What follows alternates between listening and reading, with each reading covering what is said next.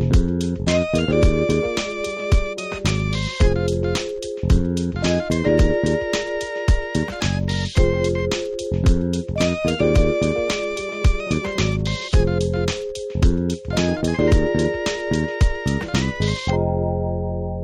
you have a Bible uh, nearby, let's go to, to Romans chapter 8. We've been looking at patterns of the world. Paul says not to conform to the way that the world thinks and moves and acts and looks at life. And so we've kind of been breaking some of those things down into some of the patterns that we see uh, as most uh, evident in the way that, that people talk and make decisions, just their attitudes about things, and then that shows up in uh, a lot of forms of entertainment and in literature and in different things. And so, so Paul says not to conform to those that we live.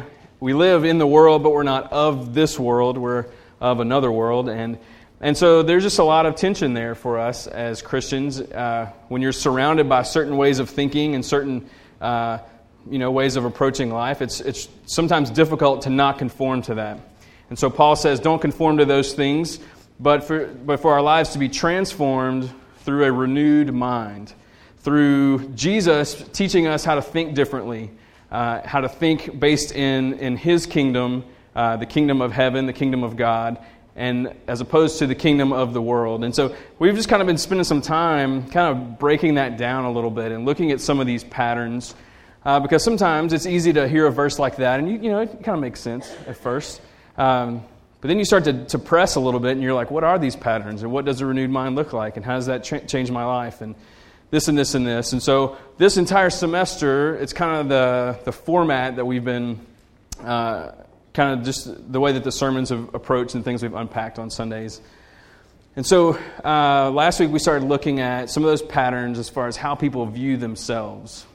And, and so, very s- simply put, the pattern for tonight is. Uh, it's, it's how people view themselves in relation to God. And it, really, it sounds something like this when, when people say, uh, there's basically, I've done too much stuff wrong for God to love me or to accept me. Uh, if you only knew what I've done, if you only knew what my life was like, or, or you know, if God's, God is good, I'm very not good, and so why would He want anything to do with me? And that really is another way of just kind of saying that, that we fall in and out of like the favor and blessing and love of, of God. That there are times when He loves us, there are times when He doesn't love us. And, and, and we see this attitude that's out there. And I think that's a, a lot of what really leads to people not wanting anything to do with God at all, is because they think, well, uh, I mean, he's, if I don't stay in line, he gets mad at me, so why, you know, why bother? Now, you might, um, you might say, well, I don't really think that way. You know, like I'm a Christian, solid Christian person not at all a pattern that I struggle with. I know, I know that God's love is unconditional and all the time, and it's, you know, whatever. So that's not really a pattern that I struggle with conforming to. And uh, I'm not going to say I disagree with you, but I sit across the table from enough people, and so does Meg as a staff member, and so do our elders as pastors and our community group leaders, and, and we spend enough time with one another to kind of see where that pattern, you know, that we that we like can fall in and out of God's love, basically. It kind of seeps into the, the church in kind of a, a, way that's a little bit subtle sometimes. And I touched on it a couple weeks ago, and the room got weird. And so I knew, I was like, ah, ah yeah, we got to come back to that. Uh, and this is it, is that a lot of, of us in this room right now think that God is mad at them. Like you feel like God is just constantly mad at you, disappointed in you, kind of frustrated that you're not doing better, you know, that kind of stuff.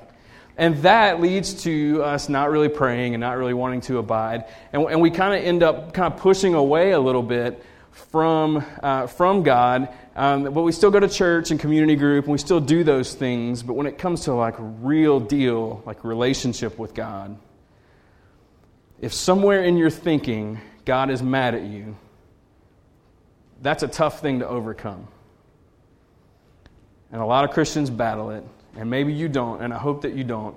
But I know I've battled with it. Uh, I've had major, like, years of struggle with it. And, uh, and God's kind of restored that some of that for me, but it still pops up so much because we live in this world where you always you earn everything, you know. And so you kind of feel like you're, you're kind of earning that stuff with, with the Lord. And so, what I want to do just for the next few minutes is I want to I want to look at a renewed mind perspective, maybe a little bit differently than, uh, than we have before. And I know that we, we talk about this earning mentality. We've talked about it in community groups a good bit. Uh, but it's still, it's still not rooting down like the, deep in the ways that it needs to for us. Um, and that's okay. God's not mad about that either. um, uh, but, but we need to keep talking about it, and we need to keep, to keep renewing our minds and let him continue to like tell us what the truth is and tell us what the truth is and tell us what the truth is. And our mind, our lives will be transformed from that renewed mind. And so that's what we're going for the pattern of the world that, that you that you fall in and out of god's favor or god's blessing or god's love based on your behavior and stuff. A lot of people just want to quit. In the church it shows up. People really just think that god's mad at them all the time and so we're going to look at the renewed mind perspective. So I sent you to Romans 8, but I want to uh, kind of revisit this because I think this is going to be important. Um, we went through the, these boxes last week. Uh, this is a concept I borrowed from Louis Giglio without his permission. Uh, he has a problem with it, he can call me. He wrote me a letter one time.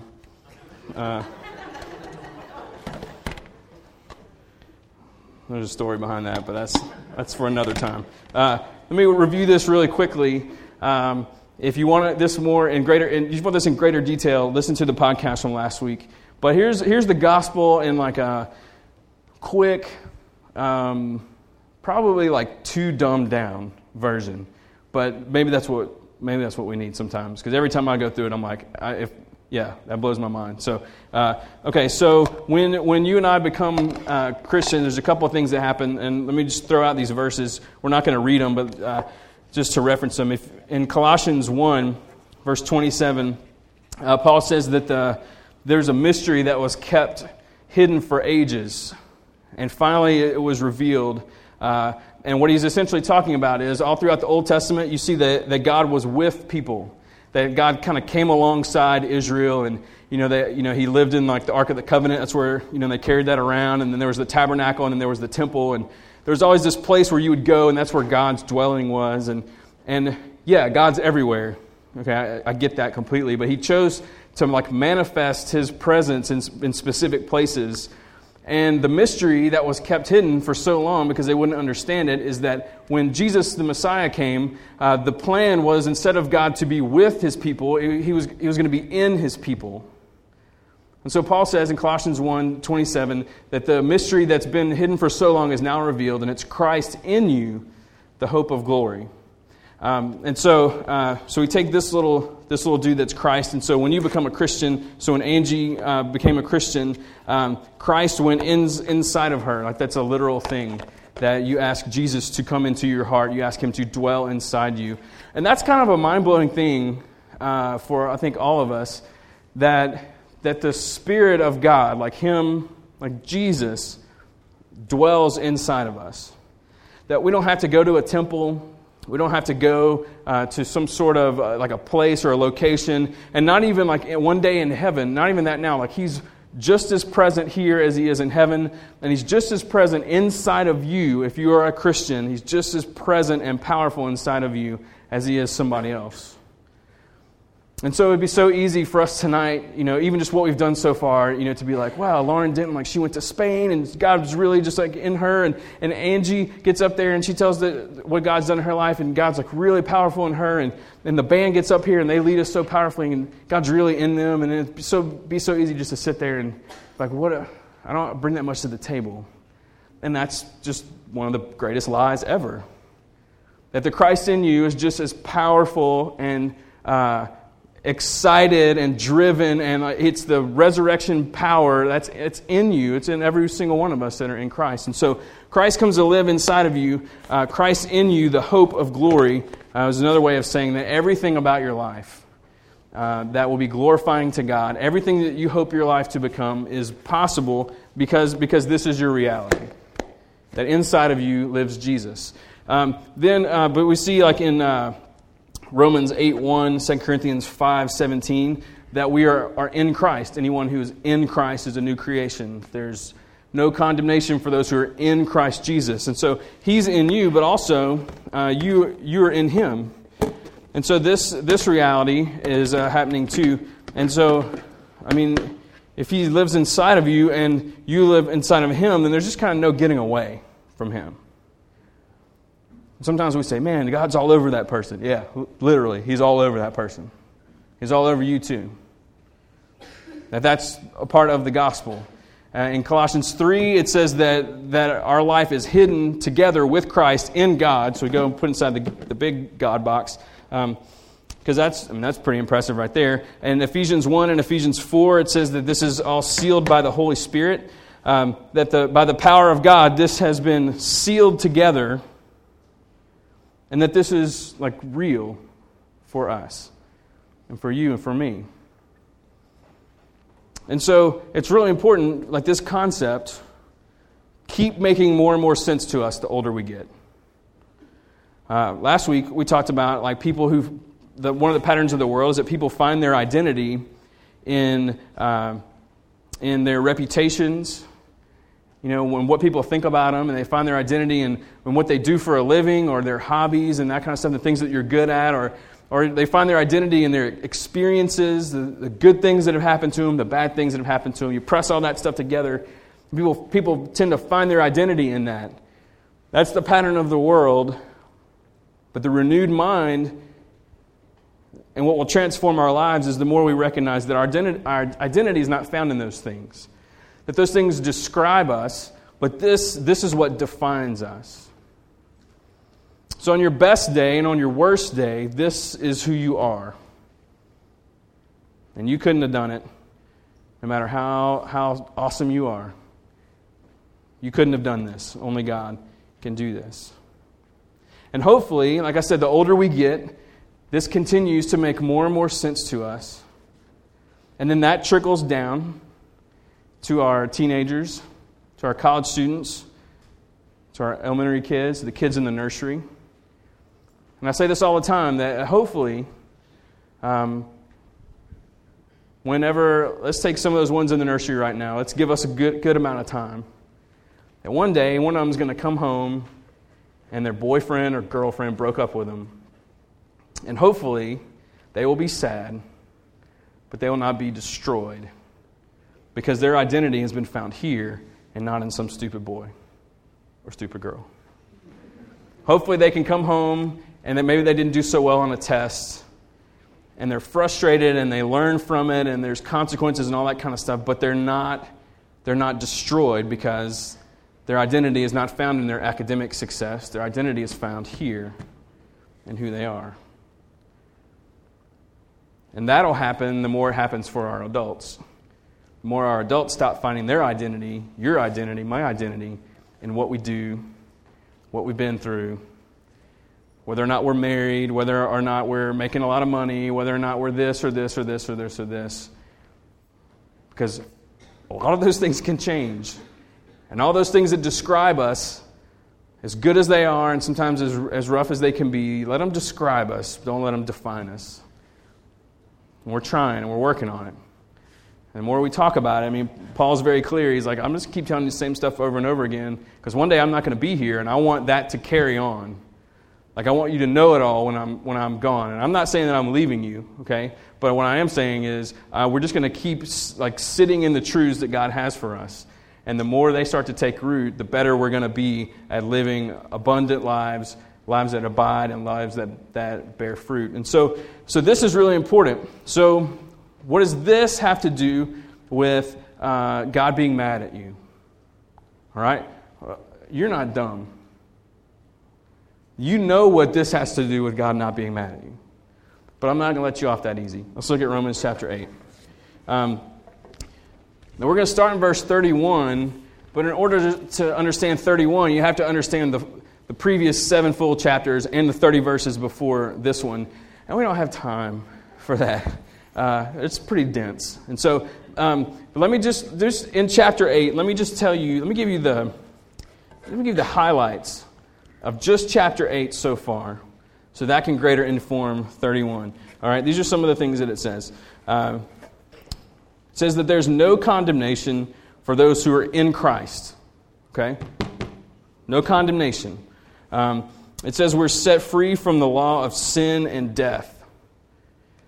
That sin is no longer our master, and death is no longer something to be feared. We have been set free from that. Um, that God did for us what we could not do for ourselves. Okay? There you go, again. Uh, that, that being alive and having true peace, like true shalom, are now yours in Christ. That that's what this is, is you cross from death into life. Um, that you and I, we are sons and daughters of God. We are adopted children into his family. That he's looked at you and said, I want you.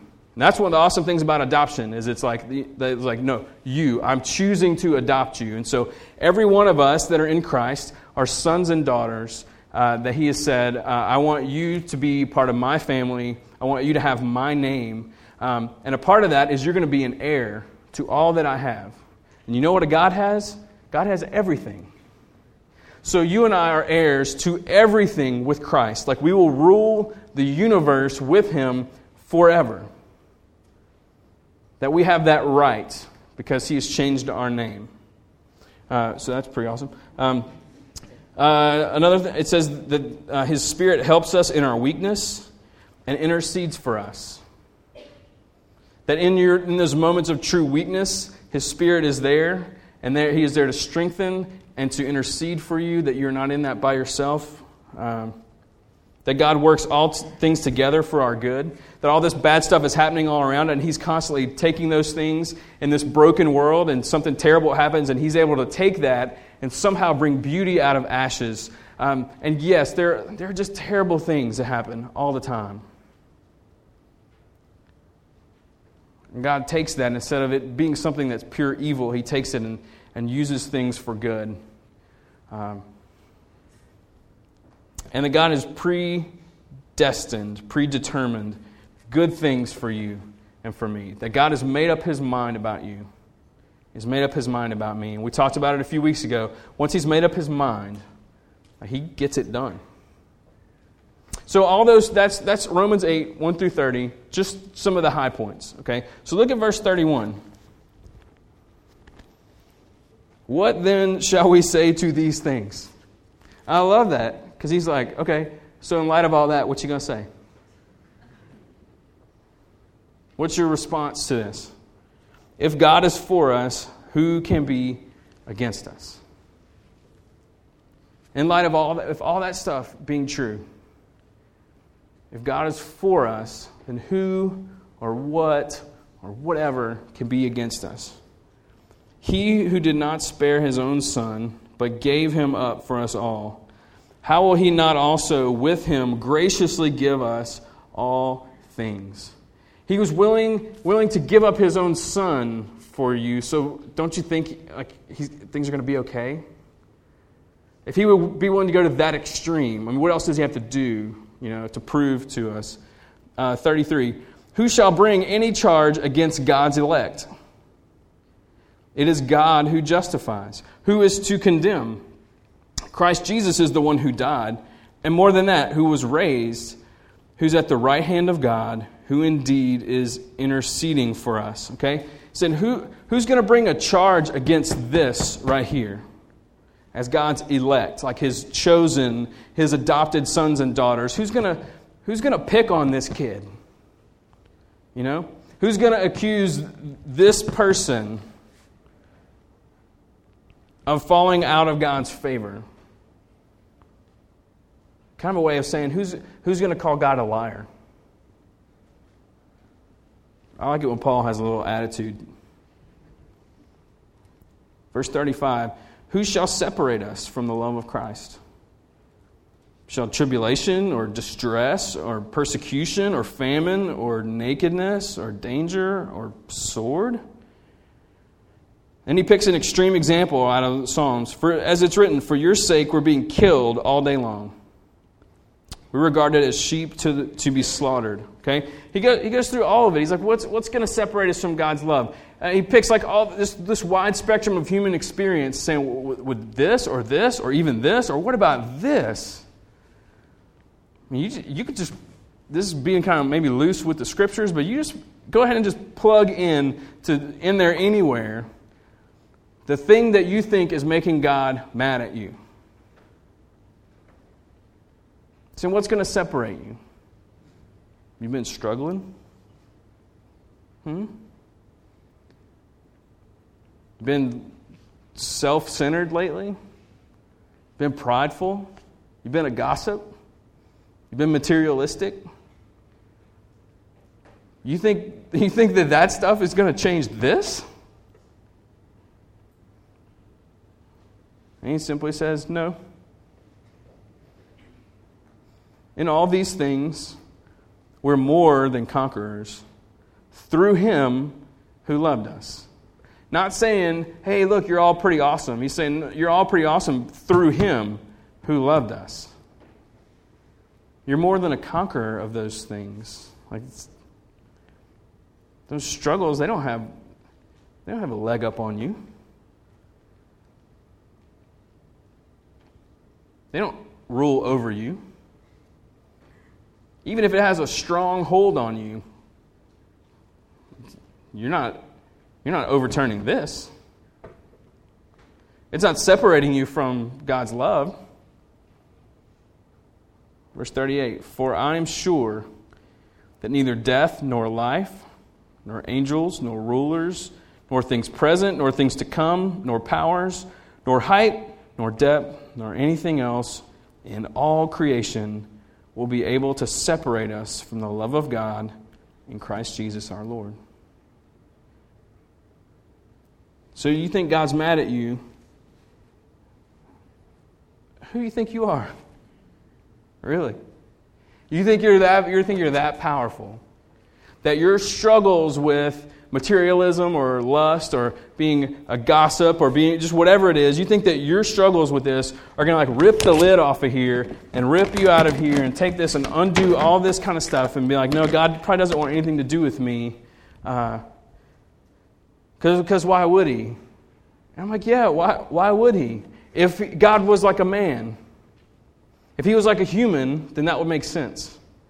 But what did we talk about a couple weeks ago? God is unchangeable in His nature that he is holy, and so his love is holy, and so his love has no sin in it. And so he loves you with a love that is that gives of himself for your good. And there's no weird motive in there, and there's nothing there's no sin in him at all for that to be corrupted somehow. That that while we live in a very conditional kind of like pattern of love in the world, saying don't conform to that, let the renewed mind exist in the fact that whatever you're struggling with, it doesn't change Christ in you, the hope of glory, and you being in Christ and hidden with Christ in God, and that being sealed by the Holy Spirit, and that nothing can separate you from this. So, in the midst of whatever you've been through, or whatever wounds you have, or whatever reason that you're coming up with to, to live in this reality that God's always mad at me, or He's this, and He's done this, and He's let this happen, and this, and this, and this, and then, and this. It is all 100% a bunch of bull, and you know it, because the Bible says differently. So if you want to conform to that pattern, then you go conform to that pattern. One day you'll realize that that pattern leads just it leads you nowhere. And even in that, you return to that pattern and you want to just sit in there and you want to pout and you want to whatever. You know what? You're still in the middle of that box. And you can cross your arms and you can whatever and you can refuse to pray and you can whatever. It doesn't even matter. And you're still right in there. It doesn't change it. Because nothing can separate you from His love. And He will love you through it. That in all those things, you're more than a conqueror through Him who loves you. So, God's not mad at you. And me telling you that, you're probably like, yeah, well, you're the preacher. You're supposed to say that. I'm just telling you what the Bible already said. So you can dismiss me, and that's fine. But you can't dismiss Romans 8 31 to 39. You can't dismiss Romans 8. You can't dismiss Romans. You can't dismiss the New Testament or the Old Testament or the whole Bible. You can't do it. So if you want to argue, does God, is God mad at you, then I'm going to win every single time. he is not. Now, are there, are there consequences of our sin? Yeah. Does our sin grieve him when we, when we are rebellious and we're pouting and all that kind of stuff? Yeah, it grieves him. It doesn't separate us from him. It doesn't mean he stops loving us. It's just he hurts with us. Because, yeah, something is a threat to one of his kids. And not a, not a threat like, not like that kind of threat, but a threat to abundant life, a threat to, to like an abiding life that produces fruit, you know? Yeah, of course. So, yeah, he's going to grieve when we're embracing those things that are killing us, just like any parent would grieve when their any parent does grieve when their kids embrace something that kills them. Of course, it makes sense, but the love doesn't stop. And so, if you're here and you are kind of in maybe more than you realize, one of those places where you're like, yeah, I kind of do think God's mad at me. And I think the fruit of that it begins, like I said a couple weeks ago, it begins with prayerlessness. Because, of course, you don't run and talk to somebody who you think is mad at you. Or somebody that you've let down. Especially not the holy God of the universe. Especially if that's been an ongoing pattern And so there's, there's prayerlessness, and there's, I think, another way that it kind of surfaces is just that willingness to just kind of go through the routines, but you're, ne- you're never fully engaged, you know. Like you go to church and you stand, you sing, and, you know, you, you do all that stuff, and you like it, you get something out of it, but there's, it doesn't make a lick of difference in your week, you know. You don't spend time in the Word, you don't spend time in prayer, you don't, it's, and I think that if you dig down deep, there's somewhere in there you think that God is somehow, there's some sort of weirdness between you and God. Maybe it's not mad, maybe it's something else. Because when, you, when we are living here, man, this is a pray without ceasing environment, isn't it? This is an abiding uh, vine and branch producing fruit kind of thing. Like we, we, we run to this, we cling to this, we, this, is, this is full of life. And so I would basically say that there's like there's two takeaways tonight. Uh, one would be uh, that, that you need to preach the gospel to yourself uh, all the time. And you probably heard that before. Um, but if you think there's some sort of weirdness between you and the Lord, then, then you need to spend time, not with these boxes, because like it's just an illustration. But you need to spend time in some of these, some of these passages that, we that we talk about. You need to spend time like meditating on those things. And do what, what we do every Sunday and what we've been doing in community groups of saying, okay, this is, this is the false narrative, this is the lie that life has taught me, and this is the truth that God is, is bringing before me and teaching me that in the kingdom of the world it looks like this, in the kingdom of heaven it looks like this. And so I want him to, to rip out the lie and replace it with his truth. But you do that, you like lead yourself through that. And when you find yourself being like, I don't really want to pray, why? Well, because I think something's weird between me and God. Okay, well, what's true? What's true? All right. Um, well, you go to Romans, and uh, who shall separate us from the love of God? Shall tribulation or distress or persecution or famine or nakedness or danger or sword? No.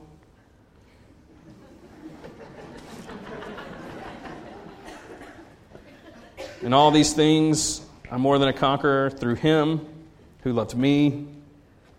I'm sure neither life or death or angels or rulers or things present, things to come, or powers or height or depth, or me being stubborn, or me being whatever, and this and this and this. Go ahead, take the verse, make it your own. None of that stuff uh, will be able to separate me from the love of God in Christ Jesus, my Lord. That this is what's true about me. And you preach that to yourself. You say, okay, I know that this is true. I may not feel it right now. I might not be like on the verge of tears. You know, that might not be happening, but I know that that's true. Jesus, help me to believe that right now. And you know what you just did? You just spent time with Jesus who you thought was mad at you, tricked you. You just did it. But that's, that's like where transformation takes place.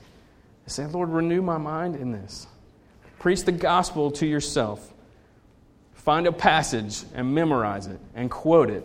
find one verse that sums it all up. And if you want to know some, like talk to anybody in here. We'll help each other find out what's it going to be. Find it, preach it to yourself. Don't just look the other way. Don't pretend like everything's okay if it's not. So that's the first, the first takeaway I would say. Preach the gospel to yourself. Second one is, uh, is easy as well.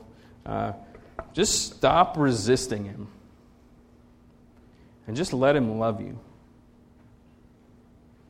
Like, stop coming up with excuses or reasons why you're an exception to the gospel. And just let him love you. Stop fighting it. It's just that easy. Because nothing can separate you. You say, oh, but you don't know what I've done, or you don't know how long I've struggled with this, or you don't know this, or this, or this, or this, or this. Like, well, I pretty much heard it all, and I can't find anything that overturns this. Because what God has done, you don't undo. You didn't make this happen, you're not going to make it unhappen.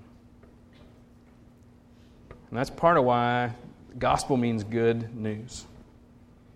I think it's awesome. So let me pray for us.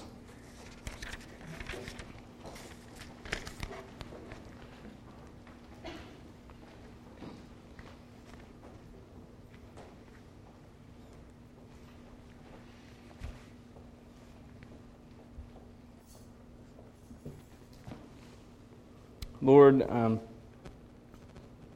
certainly in this room, uh, there are those who deep down, they do feel some sort of weirdness between you and them. So I pray, God, that you would uh, just let them know that this, this stuff is true. That the scriptures that lead to this illustration with the boxes, they're all true, and Romans 8 is all true.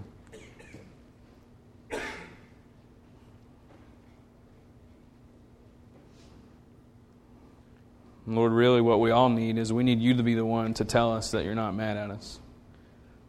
Sometimes we, we just need to hear it right from the source. And that's a part of the beauty of Christ being in us, is that we don't have to go somewhere to the source, that you, we're, we're there already. so, Lord, I pray that you'd help, uh, help us to stop resisting and just to really just to let you love us just in that very simple way. Recognize that whatever is on our list of things that we've done or reasons why you you have every right to separate us from you that there's nothing that's going to overturn what you've done. We thank you for the security that comes uh, with being in you. And that we don't have to wonder we really just we just need to relax, honestly, and just let you love us well. And so, Lord, in the next few minutes, I pray that you just would you just minister to the room. I'm going to shut up and just kind of just Lord, I just ask you just to tend to us tonight as we open up our our ears to hear what you have to say through the scriptures and through your spirit. As we stand and sing in a few minutes, I pray that we would do so um, from a renewed perspective. So just spend a few minutes, just you and the Lord, and we'll stand and sing in a second.